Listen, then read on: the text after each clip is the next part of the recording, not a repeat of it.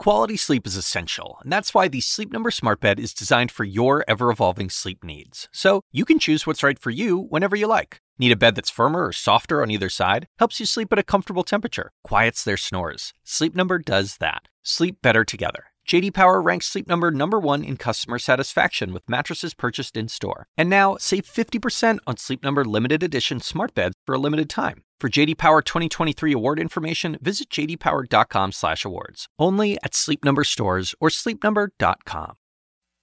President Trump says he trusts his hunch more than health data. The lead starts right now. Breaking news a cruise ship held off California with close to two dozen people possibly infected with the novel coronavirus and thousands potentially exposed. Punch Science, President Trump blasted for causing coronavirus confusion as he publicly doubts what doctors are saying about how deadly the virus is. Plus, Senator Elizabeth Warren exits the race, leaving Bernie and Biden to battle it out. Could her endorsement change this campaign yet again? This is CNN Breaking News. Welcome to the lead. I'm Jake Tapper. We're going to start with breaking news a brutal day on Wall Street as we come up on the closing bell. You hear it there the Dow plunging, closing down more than 900 points, almost a 1,000. Let's go right to CNN's Alison Kosik at the New York Stock Exchange. And Alison, what is with these wild swings? We had two historic gains this week, then a big drop again, like this one today. Jake, keep your seatbelt on. 1,000 is the new 100, metaphorically speaking, today. Clearly, the Dow closing down only uh, a little over 900 points. Uh, one trader telling me get used to these outsized moves, at least until investors become more confident in government officials that they have a handle on the coronavirus crisis. It's fear and uncertainty that's driving this market.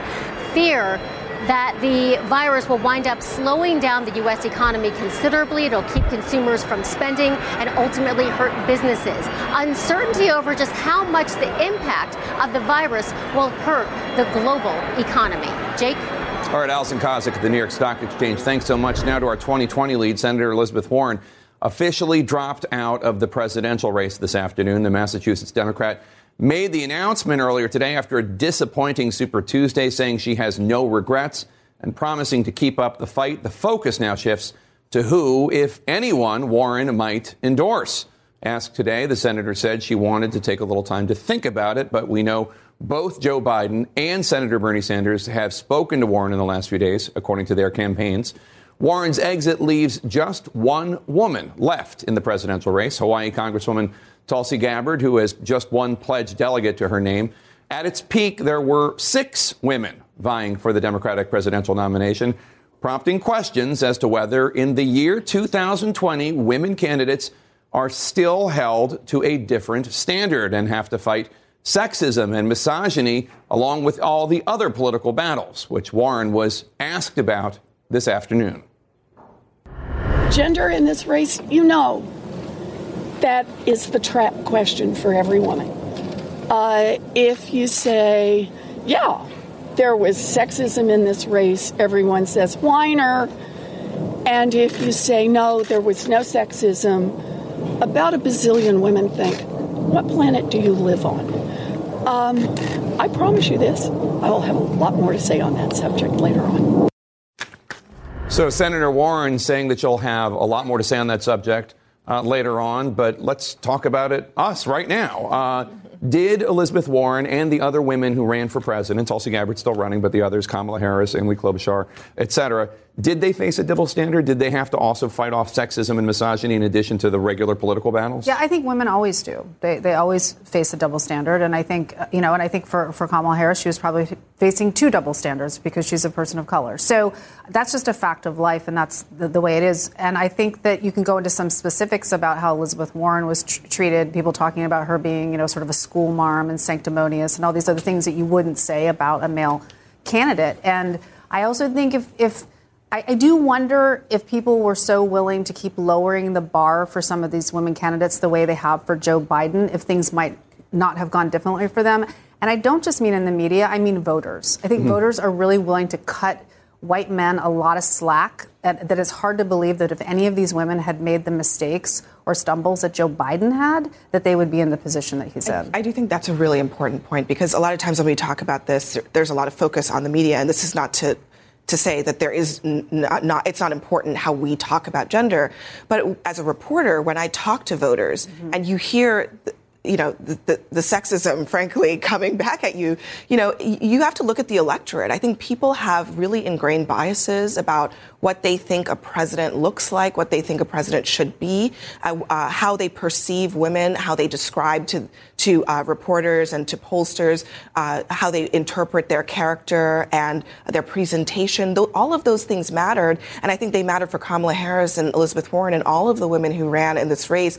Hillary Clinton knew this very well. It was hard for everybody to analyze what happened with Hillary Clinton because she had such a long history. But now we look at women who have much shorter histories and we see a very similar pattern. And this is going to be one of the most difficult things to un, uh, to, to, to really uh, to unpack in our electorate where you have sexism not just coming from men but also coming from women. There are a lot of women out there who don't think that a woman necessarily should be president, or they can't say which woman they ever would be comfortable with being mm. president.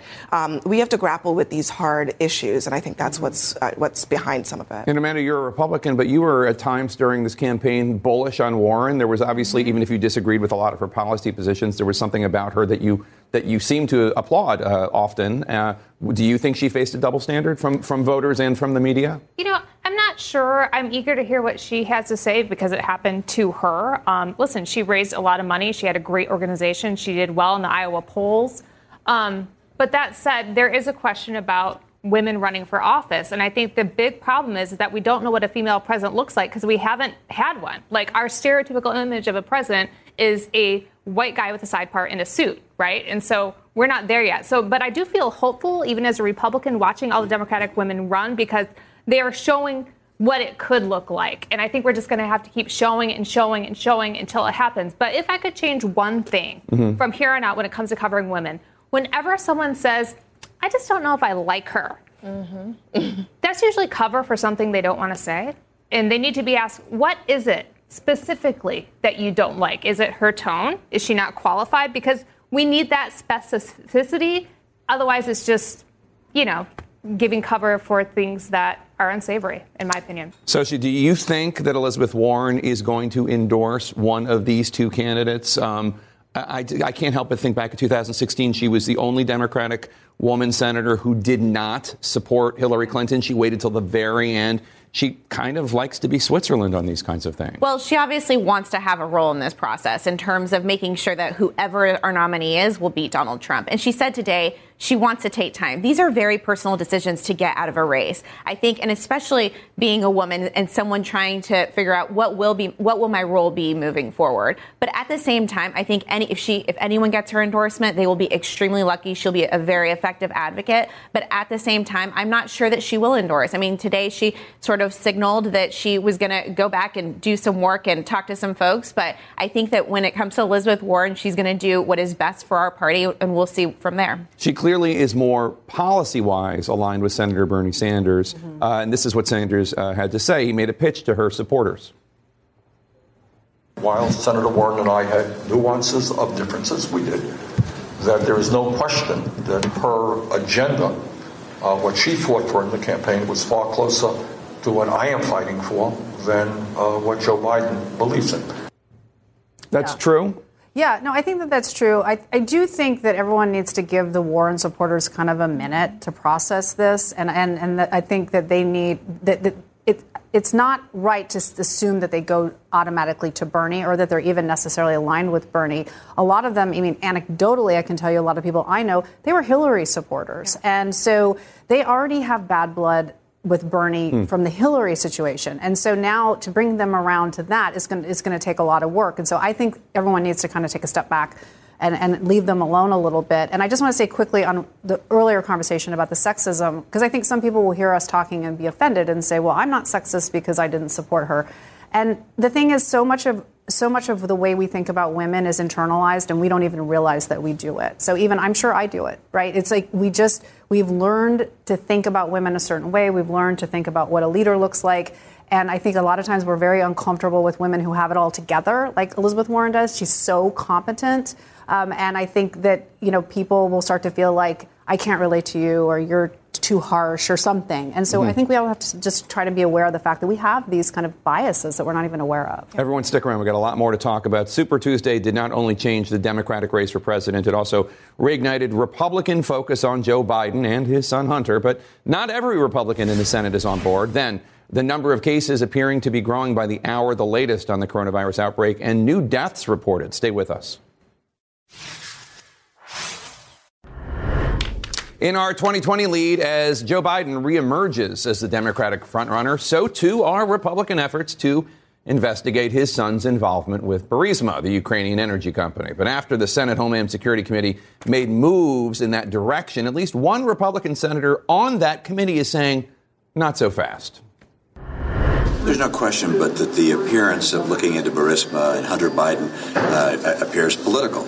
And I think people are tired of these uh, these kind of political uh, investigations.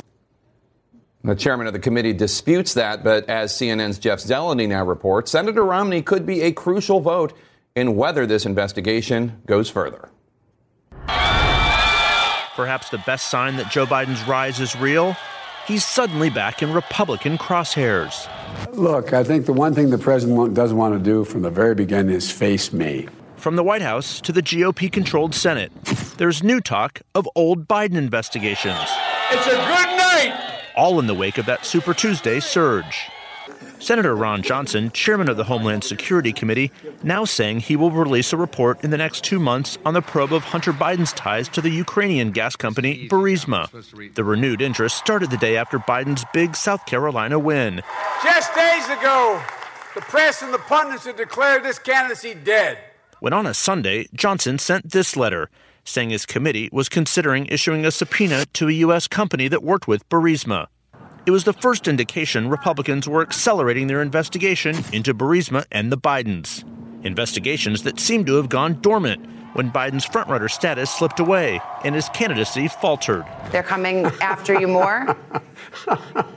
Of course. There's nothing there. The president and his allies have repeatedly made unfounded and false claims to allege the Bidens acted corruptly in Ukraine. The president making clear on Fox News that Hunter Biden's business dealings will be front and center in the race if Biden is the nominee. That will be a major issue in the campaign. I will bring that up all the time. Not all Republicans seem willing to play along including Senator Mitt Romney. There's no question but that the appearance of looking into Burisma and Hunter Biden uh, appears political. And I think people are tired of these, uh, these kind of political uh, investigations. While on the Democratic side, as the race narrows to a head to head battle with Bernie Sanders, Joe is running a campaign which is obviously heavily supported by the corporate establishment. The Biden campaign is also bracing for criticism from the left. So, what does it mean? When you have a campaign which is funded very significantly by the wealthy and the powerful. It's raising fears among some Democrats it could turn into a 2016 like battle that divided the party. We have taken on the political establishment, and they're looking around them and saying, Who are all of these people?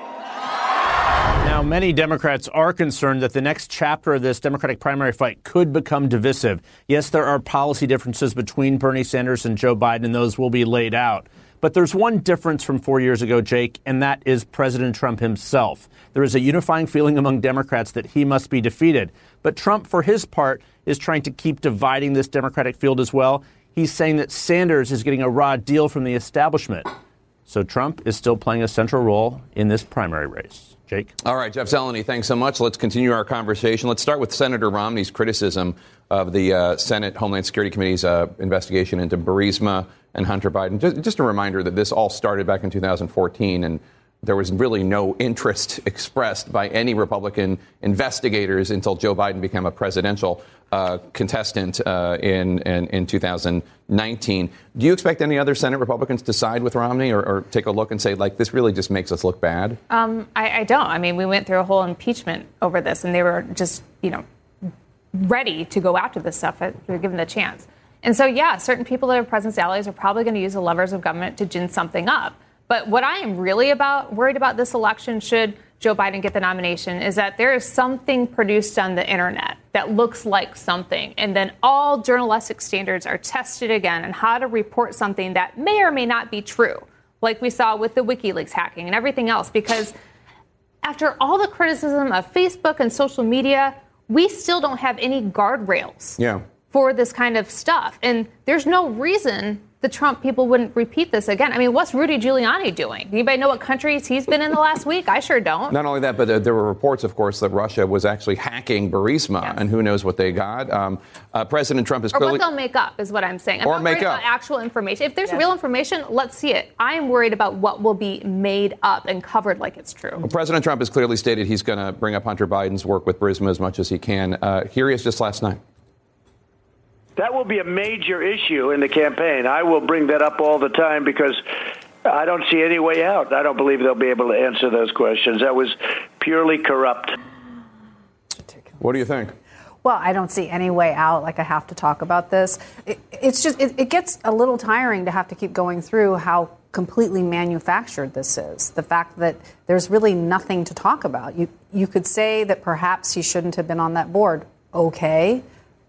What does Joe Biden have to do with that? That's not the, idea that Joe Biden was somehow uh, playing a role in that has been so thoroughly debunked that it's just incredible to me that there's anybody that even can listen to this anymore. That, that, that there are voters that don't understand what happened, and I, I, I just.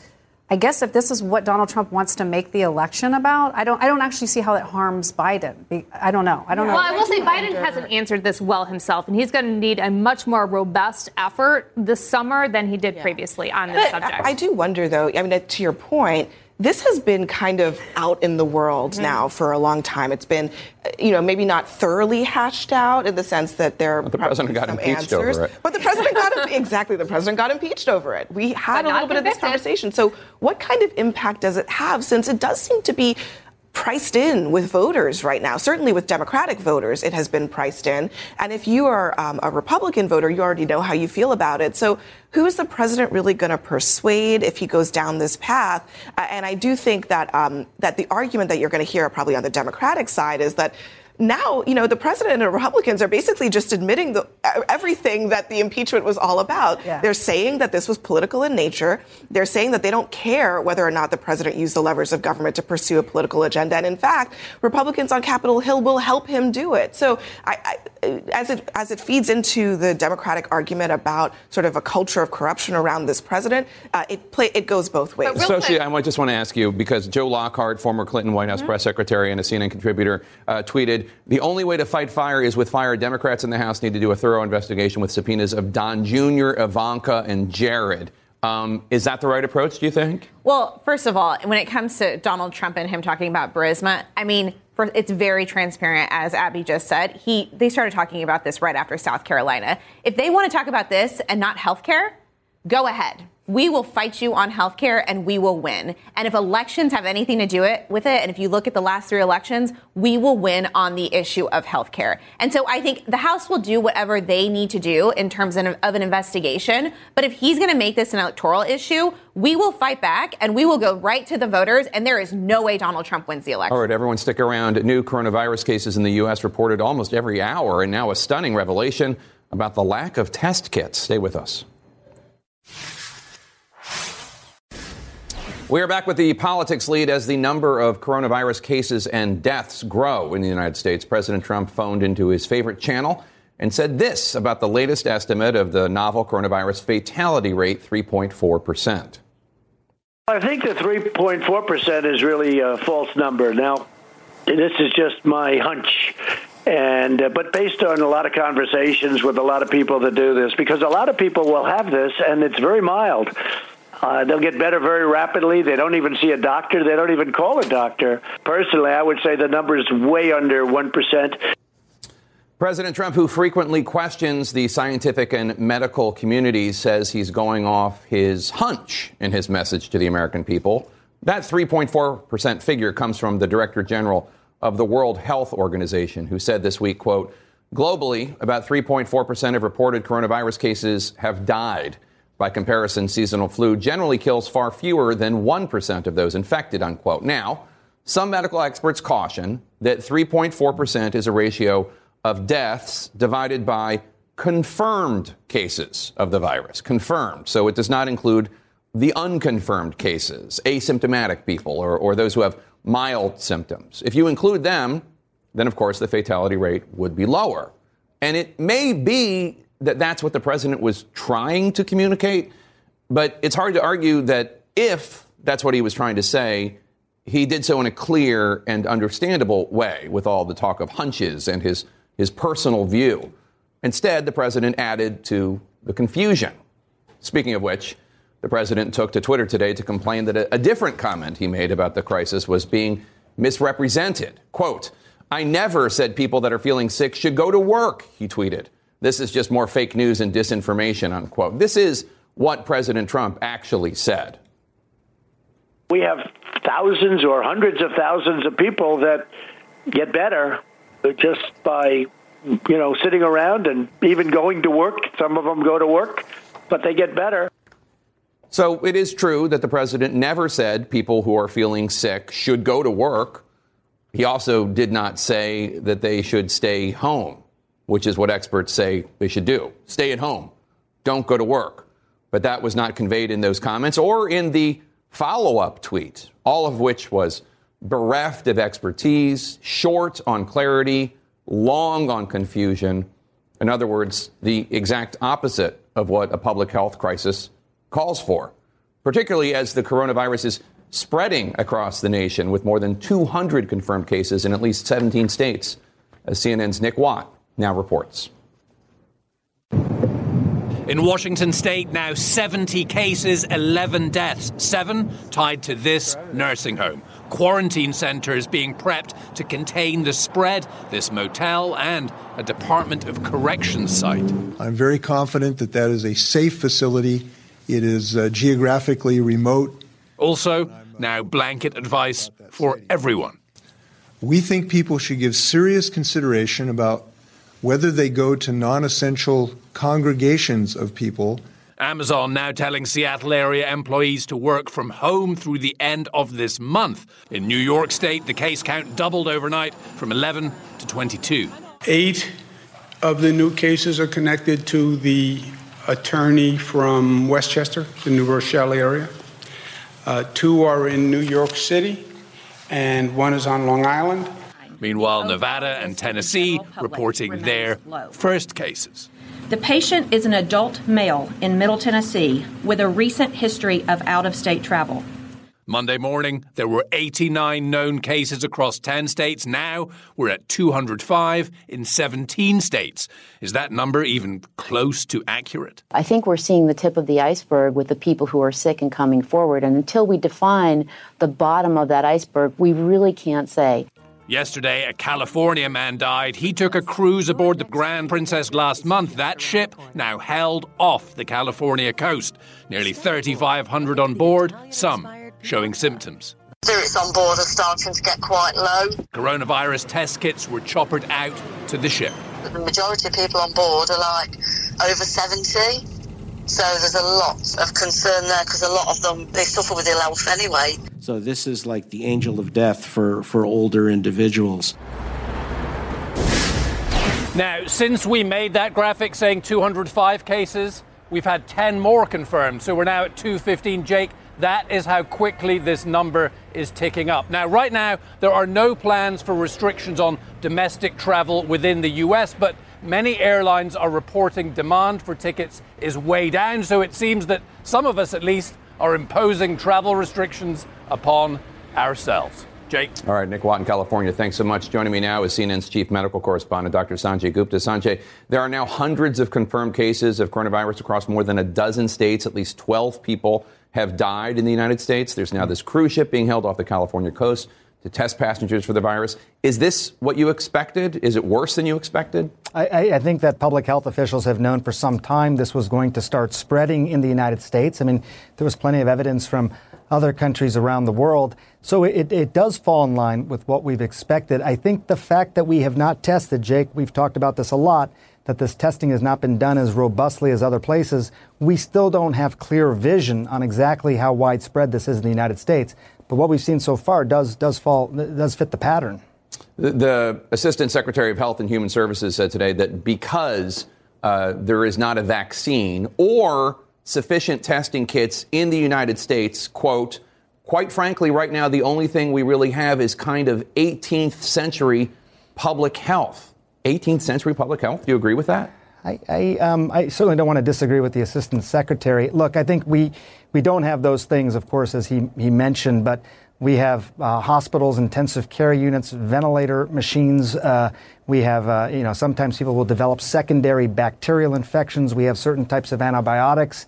I, I, do think, to be fair, I think we're better equipped even without a vaccine or, or some of these therapeutics. In the 18th century, they didn't have these things. A lot of times we compare what's happening now to that time frame. Uh, to, to be fair, we are, we are in a better position, I think, than we were then. All right. I guess that's some small measure of comfort. We're better off than we were in the 1700s. Yeah. Sanjay, Vice President Pence today acknowledged that there are not enough coronavirus tests, and there seems to be confusion because the head of the FDA said a million tests will be available by the end of the week. Can you help us understand this discrepancy? I, I, spent some time with the vice president yesterday at the White House and really, you know, sort of drilled down on this issue uh, in his office. And, and you know, th- this idea that they, these tests are still being sent out, that is true. This idea that state hospitals and university hospitals may ultimately get FDA clearance to do these tests, aside from these kits that are being sent out, that is true. And even commercial labs like Quest, for example. The problem is, Jake, uh, none of this is really available now. And so it, maybe it's going to start ramping up by the end of this week, which is tomorrow. Uh, but I'm still getting calls from my friends who are physicians saying, hey, look, we know we're allowed to test now, which is great, but we don't have the tests. So, for practically speaking, it, it's not really translating into something for, for patients out there. President Trump has been saying things last night over the last few days about the coronavirus that are either false, just abjectly false, or, or confusing. Uh, I know you don't like to intrude in politics. Mm. As a medical professional, how concerning is that for you? Is it making your life more difficult? I, think it's, it's, it's challenging because, you know, you, you want to just continue to, to, to represent what we do know, the data, as opposed to trying to play catch up on a regular basis. What I would say, Jake, is that I, we focus a lot on numbers in the beginning of a story like this numbers of infected, numbers who've died, the fatality ratio the reality is we all know these numbers are going to change. They're going to change as we get more data. So I don't know that we should get that caught up in it. There's a couple things we do know. This pathogen is serious. It appears more serious than the flu, and the flu is serious. The other thing, and I, and I mean this uh, in, in terms of looking at the population of people, we know who the vulnerable populations are. The elderly, for example. Uh, we should, I, I think it's not so important that 80% are, are not going to get any illness. That, that's good to know. But that also means that, you know, 15, 20% are going to be vulnerable. We need to be focused on that. I think some good action was taken this week towards really targeting nursing homes, targeting where vulnerable people are to try and protect them now. We know that. That is not that that's that's true. It's not going to change. So, you know, that's something actionable I think that we should be focused on. Dr. Sanjay Gupta, thanks so much as always. And for answers to more of your coronavirus questions, tune in to CNN tonight for a global town hall. Dr. Sanjay Gupta will be joined by our own Anderson Cooper, separating fact from fiction. That's at 10 p.m. Eastern, only on CNN. Coming up, one relies on the experts, the other sticks to his hunch. The coronavirus divide in the Trump administration. That's next. Vice President Mike Pence visiting 3M today. 3M is, of course, the Minnesota company known for making scotch tape and post its. Also, makes medical equipment, which is why Pence is there. It's Pence again turning to the experts on coronavirus as his boss, President Trump, takes a different approach, as CNN's Kaitlan Collins reports for us. Vice President Mike Pence took his coronavirus task force on the road today. We wanted to be here in Minnesota today. As the administration intensifies its efforts to contain the epidemic. 3M is poised to meet the demand of masks and personal protective equipment. After visiting a company under contract to increase mask production, Pence said the administration is preparing for what's to come and leaning on public health officials for advice. But while Pence often relies on experts to answer questions about coronavirus, I'm going to ask the CDC to respond to that. I'm going to ask Deborah Birx to address that. I'm going to ask Dr. Uh, Fauci to speak to that. The president is relying on his own instincts. I think the 3.4% is really a false number. Now, this is just my hunch. In an interview on Fox News, the president questioned initial figures from the World Health Organization and suggested some Americans with coronavirus may recover while going about their daily lives, though he denied he was advising that today. He's also continued to say a vaccine is possibly months away, while his own doctors dispute that. So the whole process is going to take a year, and a year and a half at least. The president has a habit of exaggerating the numbers, whether it's the jobs report or his approval rating, but his critics say he's wading into dangerous territory when it comes to a global health crisis. In this moment, uh, we need the president to let the scientists and medical professionals and the doctors be giving guidance to the American people. Today, he tweeted there were only 129 cases of coronavirus in the U.S., not counting those infected abroad and brought back to the country. At the time of his tweet, CNN counted 163 coronavirus cases in the U.S., including the 49 who were repatriated. That number has since hit at least 205 cases, as Trump says he was initially hesitant to let Americans who contracted the virus abroad back in the United States because of the optics. In one way, I hated to do it statistically. I hated to do it from the standpoint of having people coming in that's going to, you know, is it going to look bad?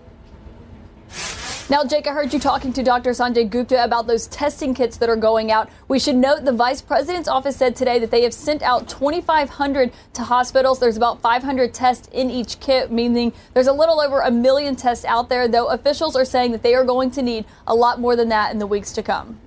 Many, many more. Uh, Kaitlan Collins, thanks so much. Companies worldwide taking drastic measures to combat the spread of the novel coronavirus. I want to bring in CNN business editor at large, Richard Quest. Uh, Richard, airlines are canceling flights because people don't want to fly. Uh, fears of coronavirus m- must be running rampant. Absolutely. You saw it today. United Airlines stock was down 13%. And the airlines at the forefront of those making measures, cutting international flying by 20% and 10% on US flight. JetBlue, smaller network, but 5%. And Lufthansa not only says it's got 7,100 flight cuts, but Lufthansa is increasing the number of planes, uh, Jake, that it keeps on the ground. It's now got nearly two dozen planes sitting there doing nothing. And spring uh, tends to jumpstart uh, the conference and concert season. South by Southwest in Austin is in just eight days. Major companies such as Twitter, Facebook are, uh, are not attending because of fears of the virus. Uh, is the tourism industry writ large in, in crisis mode? total crisis. When you bear in mind that the biggest tourism conference, ITB, cancelled, Mobile World Congress cancelled, I'm not entirely sure why South by Southwest hasn't made more of an effort on cancelling yet, uh, bearing in mind it is only eight days away and this crisis is by far from being over. But, um, Jake, no question, this tourism industry, but IATA, the Airline Association, says that globally airlines could lose $113 billion this year. People are simply not traveling. What, what's your take on the Wall Street whiplash going on, the stocks going down almost a thousand points today? Do, do you think coronavirus anxiety is, is mostly to blame for all this? Yes, it's gripped it because we do not know what the medium, short to medium term effect is going to be on corporate profits. You get these occasional days when it's a, a, Sanders effect, for example, but the core feeling in the market at the moment is one of fear and worry. Richard Quest, thank you so much for your expertise as always. Jared Kushner